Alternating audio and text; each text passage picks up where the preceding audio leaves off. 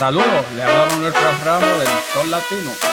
Este es el episodio número 17 del podcast 413, transmitiendo directamente desde Pioneer Valley, en el oeste de Massachusetts. Eh, como siempre, eh, nos acompaña la directora de noticias de Hollywood Media, Natalia Muñoz. Saludos. Hoy se encuentra Johan Rashi Vega, fundador de Radio Plasma. Saludos, gracias por, recibirnos aquí. Y, tenemos como invitado a Andrew Morehouse, eh, director ejecutivo de la organización de Food Bank.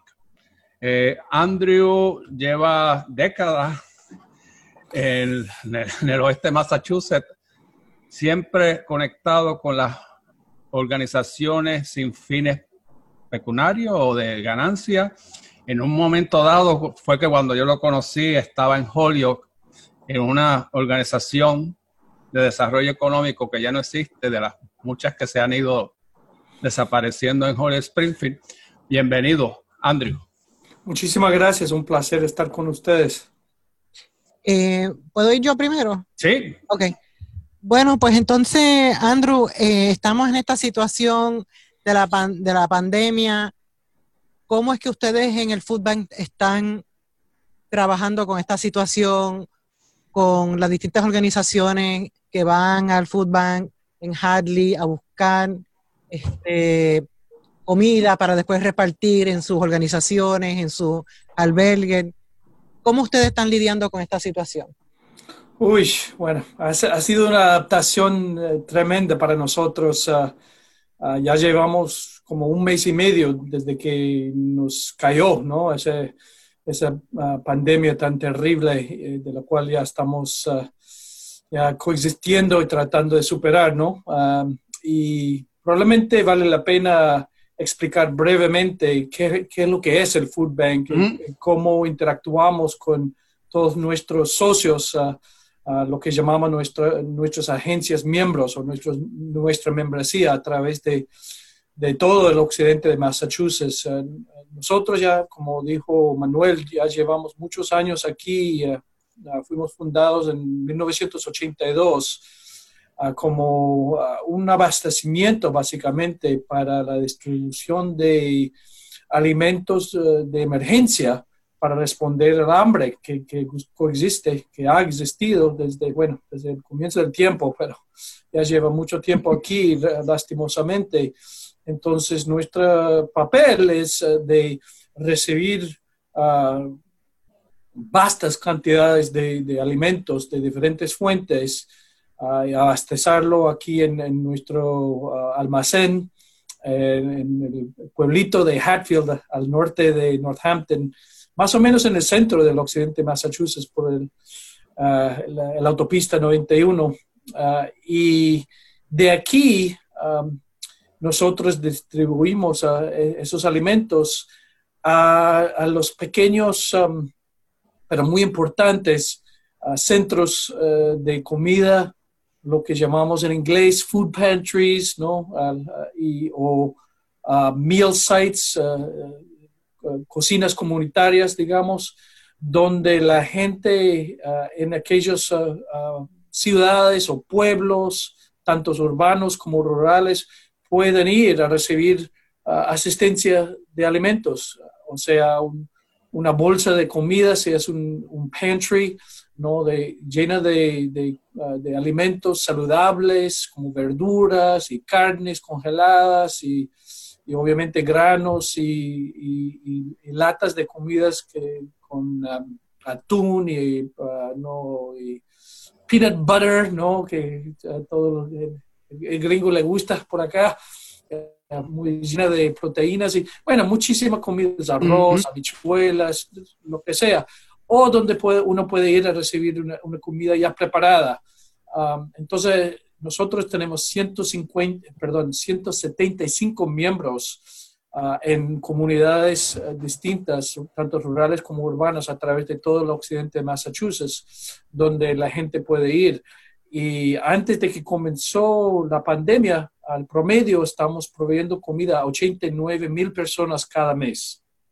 Ah, dada la circunstancia ahora, ya hemos eh, visto un, un, aumento de demanda por un 20% ahora. Y de ese 20%, un cuarto de las personas son nuevas, personas que nunca han ido a, un centro comunitario para recibir asistencia de alimentos. Es decir, dado que hay tanta gente ahora que están perdiendo sus trabajos, uh, quienes quizás nunca lo necesitaban, ahora ya, pueden venir a recibir comida y, nuestros no, centros están abiertos a, todos, uh, no importar uh, si nunca han necesitado alimentos anteriormente o ahora, porque ese es nuestro, nuestro papel, nuestra misión es proveer comida a, a quienes lo necesitan sin importar sus circunstancias. Nosotros no preguntamos por eso. Andrew, eh, tradicionalmente, ¿cuál era tu clientela eh, ante la pandemia? ¿Rural, urbana? Bueno, siempre los dos. Ah, los dos. Sí, los dos, por supuesto, que en comunidades chiquiticas hay siempre gente que, que, no, necesitan... diga. ¿Y eso no ha cambiado con la pandemia? ¿Sigue siendo esa misma...? Bueno, sigue siendo igual, pero siempre ha habido más personas uh, en las ciudades grandes, uh, aún aquí en, en, uh, en, el occidente de Massachusetts, que, que necesitan los alimentos, y más aún ahora, y podemos hablar sobre eso. Pero Natalia, tiene una pregunta. Sí, este, lo que estamos viendo es que hay mucha gente que están cayendo enfermos o que en la finca no van, no van a la finca por temor y, válidamente, ¿no? De contagiarse o contagiar a gente en su familia. Entonces, ¿cómo eso afecta este, el, supply chain al food bank?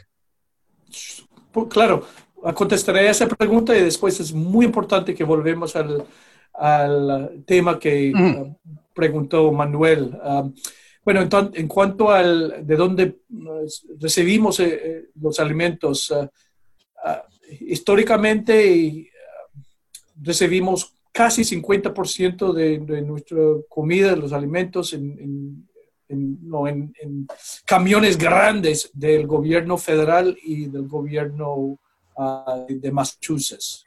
50%. El otro 50% proviene de los supermercados, Ah, y de, los agricultores aquí en, en, el occidente de Massachusetts. Ah, ¿no? Eh, los supermercados incluyen Big Y, Stop and Shop, Target, Walmart, los, que todos reconocemos. Pero en, los últimos, el mes y medio hemos visto un, mucho menos uh, alimentos donados de, de, parte de esos supermercados porque ellos tampoco tienen un, un, exceso de comida, ¿no? Con, con, todo lo, la gente yendo a los supermercados a comprar todo lo que pueden, hay, hay, una escasez de comida inclusive en los supermercados, entonces ellos no tienen cómo donar. Gracias a Dios estamos empezando a, recibir más ahora, pero va a faltar un tiempo. Natalia. Eh, sí, antes que regrese a la pregunta de, de Manolín, pregunto porque algo que destaca eh, eh, eh, el Food Bank es que sí tiene comida saludable, tienen vegetales, tienen verduras, tienen frutas frescas. O sea, esto no es todo enlatado ni en caja, alto en sodio. Por eso te pregunto, si, si, esa, si ese supply chain se va debilitando, eso va a tener un, un impacto directo entonces en el trabajo que ustedes pueden hacer. Sí, eh, eh, es una buena pregunta. Gracias a Dios estamos empezando a recibir más donaciones de nuevo de carnes ah, que los supermercados congelan en el día límite de fecha límite y después lo donan a nosotros. ya estamos empezando a recibir un poco más de eso. Claro, nunca se sabe ahora con, con los problemas que están pasando en las fábricas de, ah, de carne en el, por allá en el oeste del país o el centro del país. Vamos a ver, pero sí pensamos que no va a haber ningún cambio en, en, um, uh, la cantidad de verduras frescas que recibimos, dado que uh, tenemos muchos agricultores aquí en, el occidente de Massachusetts que quieren donar, inclusive muchos agricultores a través del país que ahora están buscando nuevos mercados para su sus productos, ya que las escuelas están cerradas, entonces tanto universitarias como secundarias y, de todos los niveles. Entonces están buscando nueva, nueva clientela. Entonces, eh, tradicionalmente, un cuarto de toda nuestra distribución de alimentos son verduras frescas, es decir, 3 millones de libras de verduras frescas. Y, un tercio de eso proviene de agricultores aquí en el occidente, de Massachusetts, quienes, um, de quienes compramos como medio millón de verduras con fondos del gobierno estatal y la otra mitad de ese millón, otros 500 mil libras de, de verduras, esos agricultores nos donan. Uh, con, con, toda la bondad que tienen, porque, ah, bueno, tenemos una, una cierta reciprocidad que, que, es parte de los valores de todos los agricultores y, bueno, quisiera pensar que toda la gente, ¿no? Ah, entonces, así estamos. Entonces, seguiremos uh, distribuyendo mucho alimento fresco, verduras, carnes, que, bueno, y, y productos lácteos que representan más que 50% de todo nuestro inventario a través del año. Así es. Entonces, volviendo a la pregunta ah. de, Manuel, es sumamente importante. Ya, ya todos reconocemos, y lo hemos visto en, el, en los medios de comunicación, la prensa, la televisión, el radio, y, los que viven en las ciudades reconocen y lo viven por experiencia, que, que hay más gente en las ciudades son, han, estado han sido afectados por la pandemia que aquellos que viven fuera de la ciudad. Y eso es, obviamente es por condiciones de, de convivencia, ¿no? de, de, de, vivir cerca al uno y al otro de sus, de sus vecinos. Pero también reconocemos que mayormente personas de color, latinos, afroamericanos, viven en esas ciudades. Entonces, por eso um, la comunidad de, de afroamericana y latina está más expuesta a, la enfermedad de, coronavirus. Y obviamente sabemos que eso no es un accidente, ¿no? que esa, esa realidad es ah, el resultado de toda una larga historia económica, política, social en, nuestro país que presenta esa circunstancia. Uh, que tenemos que enfrentar como una sociedad si vamos a, en realidad, a, enfrentar la disparidad económica y de salud y política que existe en este país. Son ya nueve semanas en las que hemos estado bajo esta situación de aislamiento y de, de vigilancia, de tratar de mantener estos números en, en, la posibilidad de que no aumenten. Lo que sí fue inminente fue que el, el impacto de, del cierre de muchas actividades también afectó la distribución de alimentos en, en, en, el comienzo de esta etapa para el Food Bank, al punto que se tuvo que suspender la distribución de, de alimentos en ciertas áreas, particularmente me refiero a Holyoke, y que afortunadamente se pudo restablecer en poco tiempo coordinando esfuerzos con, con, los diferentes lugares que están haciendo la distribución. Si nos pudiera contar un poco, Andrew, cómo ha sido este trabajo que, que a veces pasa desapercibido para muchas personas, pero cuál ha sido este esfuerzo de, de, mantener activa la distribución de alimentos para las comunidades que en este momento lo están necesitando tanto. Sí, agradezco mucho la pregunta porque eso um, enfoca uh, proyecta la luz en, el trabajo ah, increíble que ha hecho mis colegas aquí en el Food Bank ah, con sus ah, socios en las comunidades como Julio, porque nunca hemos eh, enfrentado una experiencia así, ni siquiera durante la gran recesión, porque no hubo esa interrupción de distribución, porque no hubo ninguna pandemia, ¿no? Solo había mucha gente que necesitaba comida. Ahora tenemos la combinación de los dos entonces, tiene completamente la razón. Ah, en las primeras semanas, hasta ahora, hubo muchos, hubieron muchos um, centros comunitarios a nivel local que tuvieron que cerrar uh, sus servicios por el, miedo uh, de, contagiarse ¿no? con el virus y, por su, la preocupación por su seguridad personal, su salud. Entonces, um, en un momento dado ah, había como, diría yo, 24, 25, hasta más centros comunitarios que cerraron sus puertos, puertas temporalmente. Ya estamos en otra situación ahora, solo falta como 20, 19 centros ahora quienes todavía están cerrados, muchos de ellos cada día eh, están, o cada semana ya, están empezando a abrir. Eh, mayormente um, ah, existen 10 todavía, lo que llamamos nosotros uh, nuestros um, sitios uh, de brown bag, ¿no? de bolsas marroncitos, que distribuimos a, los envejecientes en, los centros para ancianos, los ancianatos.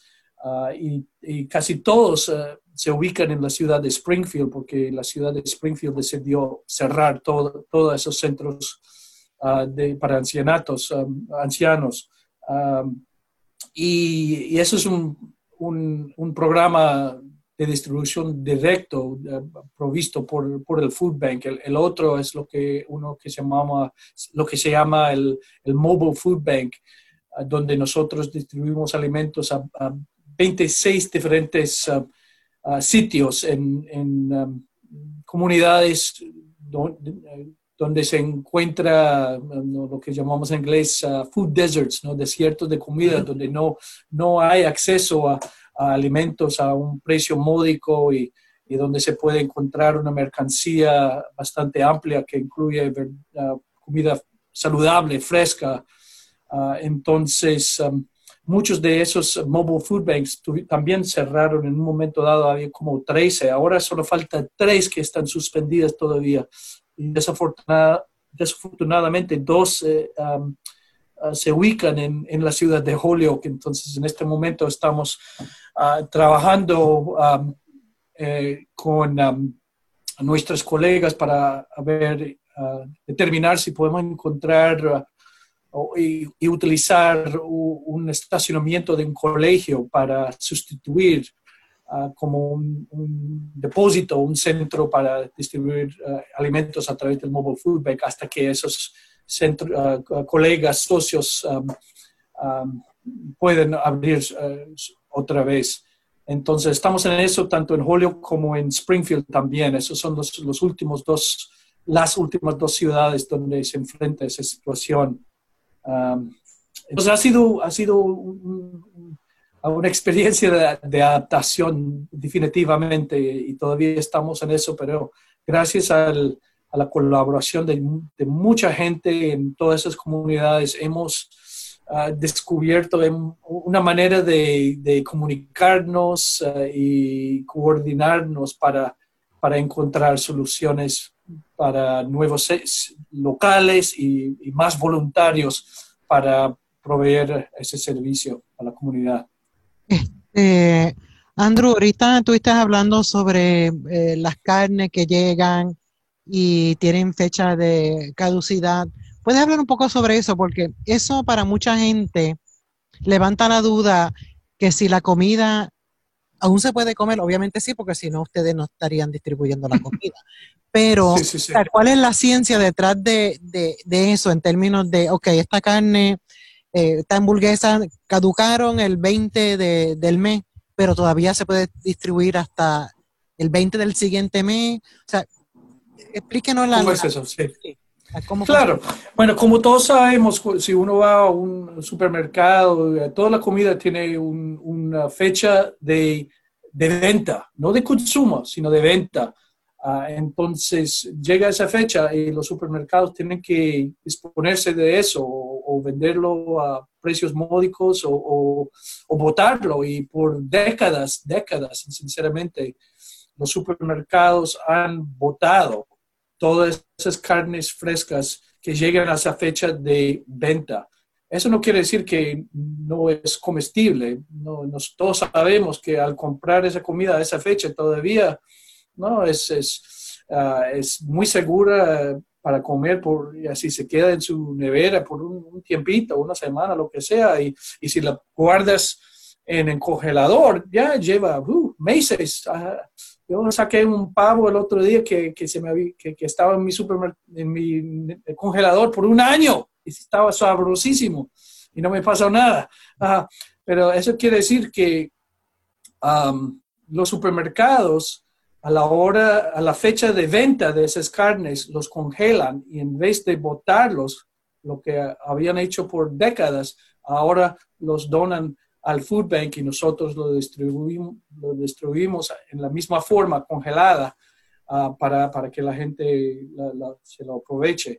Y es importante saber un poco de, un, pequeño cuento que por qué los, los supermercados, tan, sobre todo Big Y y Stop and Shop, empezaron a congelarlos en la fecha de límite de venta en vez de botarlos. Bueno, resulta que hace como seis años el, el, estado de Massachusetts aprobó, una ley limitando el nivel de uh, comidas uh, uh, desperdiciables que los supermercados podían botar en los um, en los dumps, no, no sé cómo, en los basureros.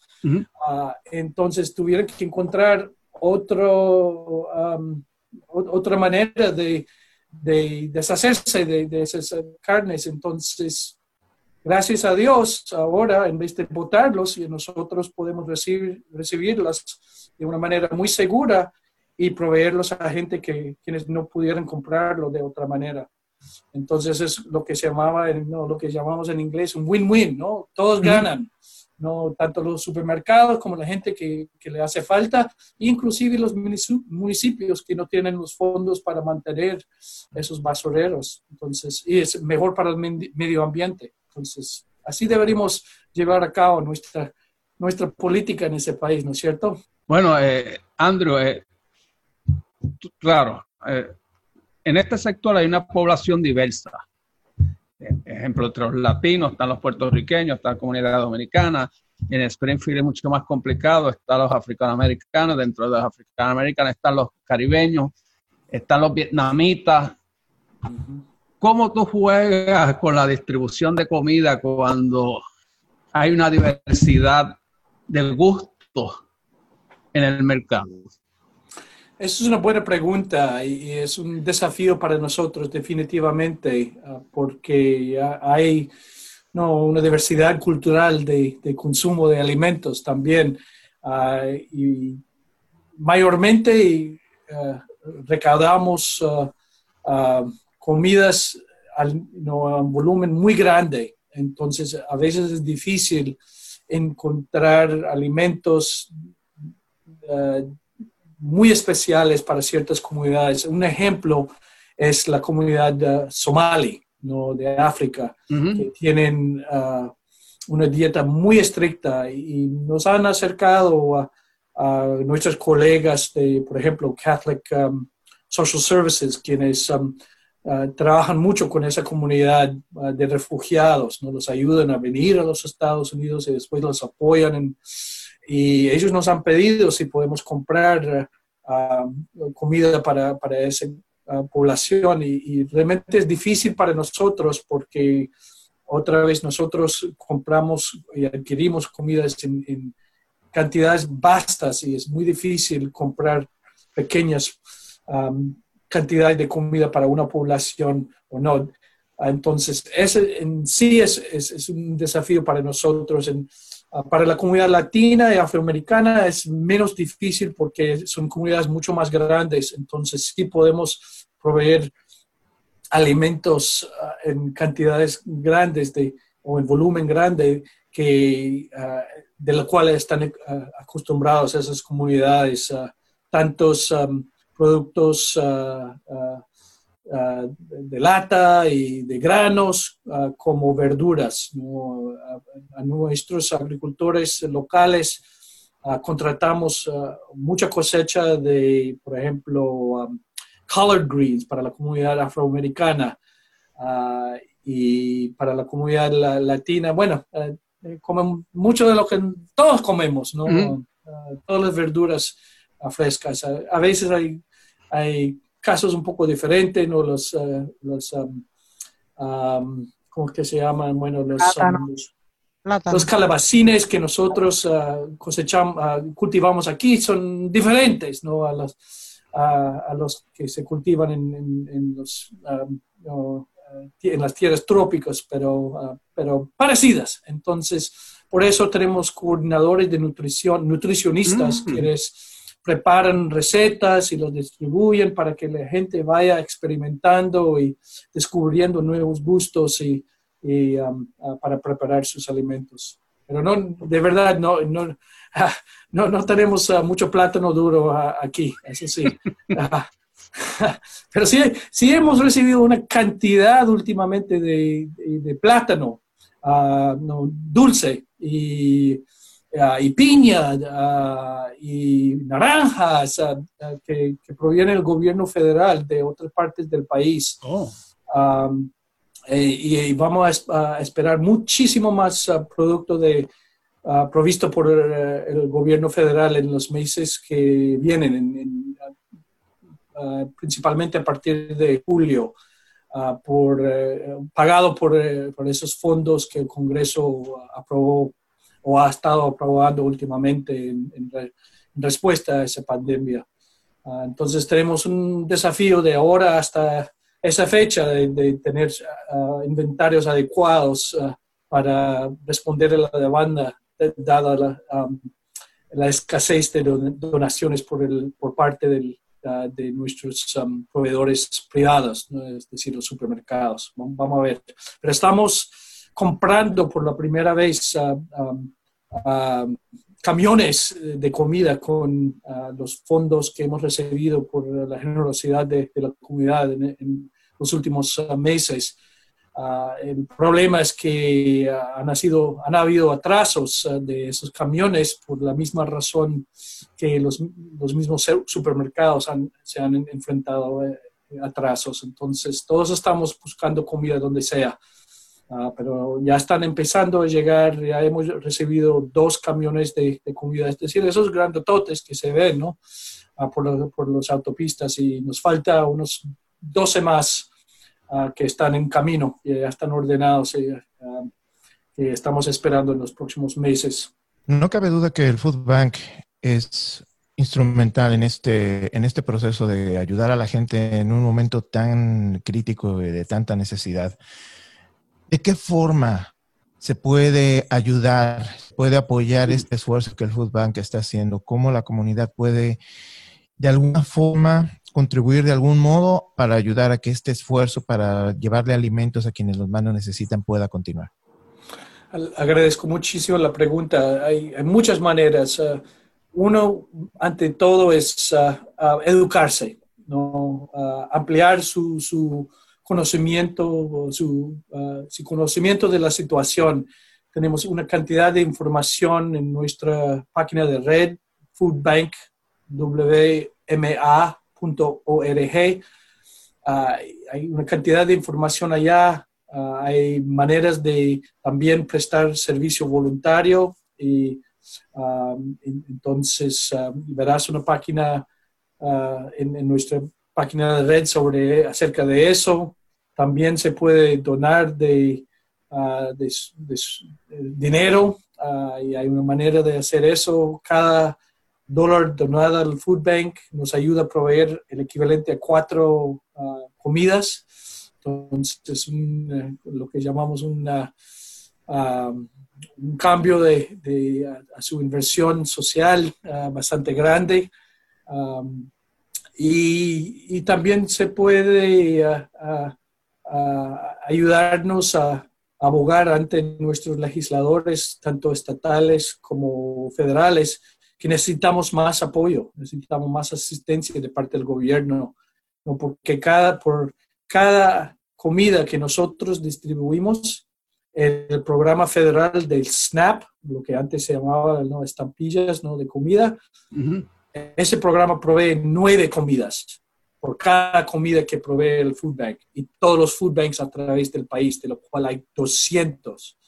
Entonces, la importancia del, de los programas federales, tanto como SNAP como las comidas para los, los niños ¿no? de colegio, ah, son sumamente importantes y ya, que no hay jóvenes en los colegios, ellos pueden ir igual a, o a los colegios o a otros centros para seguir recibiendo alimentos. E, esos, esos, ese recurso, esos servicios y el programa de SNAP son sumamente importantes. Entonces, muy, muy urgente que la gente comunique ese, eso ante sus legisladores, porque en este momento uh, nuestros congresistas y senadores están luchando por, uh, por garantizar más fondos para esos programas. En todos los años que llevas en el Food Bank, ¿acaso ha disminuido este, la necesidad? Al contrario, ha aumentado, ¿no? aumentado, sí. Cuando yo ah, comencé hace 15 años, era el, como un, dos años antes de la gran recesión, calculamos o estimamos que estamos proveyendo ah, alimentos a como 100 mil personas al año y después de la gran recesión eso subió hasta por doble, hasta 200 mil, 230 mil personas por, por año. Ah, y más o menos estamos todavía ahí y ahora ya con, con, la pandemia ya lo vemos aumentando muchísimo más y, calculamos que va a seguir aumentando mientras eh, la economía está en, la cerrada, básicamente, y, hay tanta gente desempleada. Entonces eso va a durar por mucho tiempo, lastimosamente. Antes de la pandemia, habían, este, o sea, hay, había temporadas donde la necesidad disminuía o aumentaba, no sé si en las navidades, no sé si en el verano, eh, por las razones pues, que, tú nos puedas decir, cómo es que fluye ese, ese, ese alto y bajo de, necesidad. En, sí, más que nada el aumento de demandas ah, siempre es en, el verano porque los, eh, los jóvenes están fuera de colegio, entonces no tienen acceso a tantos comidas como antes y durante el invierno cuando los hogares tienen otros gastos como calefacción, ¿no? Ah, y ropa y, cosas por el estilo. Ah, entonces, ah, pero ahora ya todos, parece que hay demanda siempre y es alto, entonces estamos en eso. Pero quisiera mencionar que tanto como la distribución de alimentos directos a, la gente y a través de nuestros socios, eh, a través de todo el, área. También tenemos uh, cuatro personal aquí en el empleados en el Food Bank aquí, quienes están asistiendo a aquellas personas que quienes quieren recibir uh, los um, beneficios de SNAP uh, mensuales y quienes quizás no, no, no lo están recibiendo ya. Y entonces, antes de, de la pandemia, esas cuatro personas estaban ayudando al promedio mil personas cada año para aplicar para asistencia de, SNAP, ¿no? Y en los últimos mes y medio, el último mes y medio, han, um, han respondido uh, con un aumento, por un aumento de uh, mínimo 87% de, de personas quienes están Ah, buscando ese servicio y, solo um, estimamos que va, a seguir subiendo. Ah, y mis colegas son increíbles porque realmente hoy tenemos personas de habla español, tanto como inglés, bilingües, y ellos no, no, solamente les ayuda a la gente a aplicar, sino les, les apoyan para um, bregar con eh, el, el, Estado, quienes revisan sus aplicaciones y a veces no responden o no hay problemas y eh, falta de comunicación. Entonces, eh, esos colegas míos um, defienden, abogan por, por nuestros compañeros quienes necesitan ese servicio. Bueno, siguiendo la, la cuestión de, del bilingüismo, la, la barrera del idioma es un gran factor en buscar ayuda de ustedes que piensan, bueno, Foodbank, hablan inglés, no hablan español. E, es una, es una barrera para mucha gente que, desconozca qué es lo que ustedes hacen. Sí, y bueno, um, es menos importante que conocen lo que, hace, lo que hacemos que reciben los alimentos. Eso es más importante. Y por eso no, trabajamos con nuestros socios, uh, aquellos centros de comida uh, uh, en las comunidades. Y mayor, de esos 175, la mayoría son organizaciones de, de, fe, son iglesias. Entonces ellos conocen su comunidad, conocen su membresía y sus vecinos y hablan el idioma y conocen la cultura. Entonces, eh, ellos pueden, la gente que necesita alimento, pueden ir a esos centros y todos se pueden encontrar ah, en nuestra página de red. Eh, si cliquea al, al, botón Get Help, ¿no? Ayuda.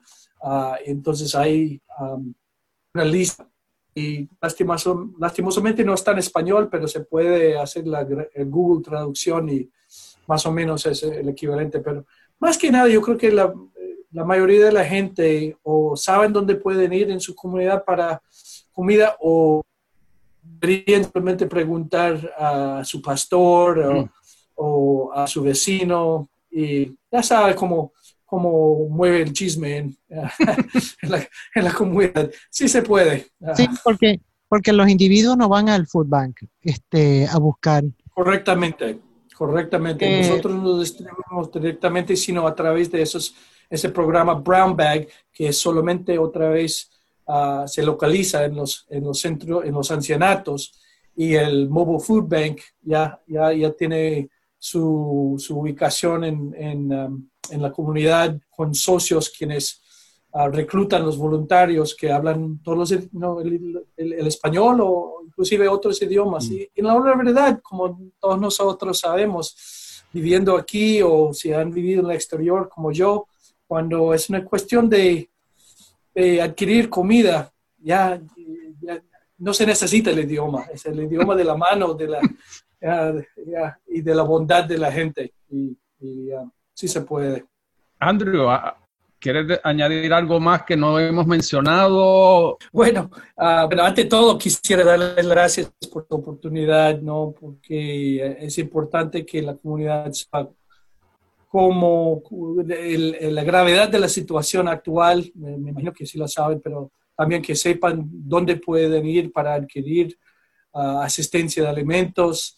Y um, bueno, yo solo enfatizaría otra vez uh, la importancia de, de, comunicarse con sus um, representantes. Uh, ahí sí, hay información en nuestra página de la red, pero también al nivel local, ¿no? Habla con su, su representante, su, su, su um, que sea su miembro del consejo de la ciudad, su su alcalde, su pastor, lo que sea, para que esa información llegue a, las personas quienes toman, que tienen el poder de, tomar decisiones, porque ellos nos, nos, representan y tienen que escuchar de nosotros. Ah, y, otra vez los programas tanto federales como estatales que proveen asistencia no solamente de alimentos, sino de vivienda a precios módicos, ¿no? de servicios de transporte, de subsidios de, de cuidado de niño, de educación, etcétera, etcétera. La gente vulnerable de bajos ingresos necesitan mayor asistencia para poder superar esa, esa situación actual y para que nosotros como sociedad acabemos con el hambre algún día. ¿no? Tenemos que invertir más dinero en, en, nuestras comunidades de bajos ingresos y en nuestras familias para que se puedan levantarse y tener las mismas oportunidades que otros uh, segmentos de la sociedad uh, tengan. Bueno, déjame despedirte. Muchas gracias, Andrew Morehouse, el director ejecutivo del Food Banks, por tu presencia. Muchísimas gracias a ustedes.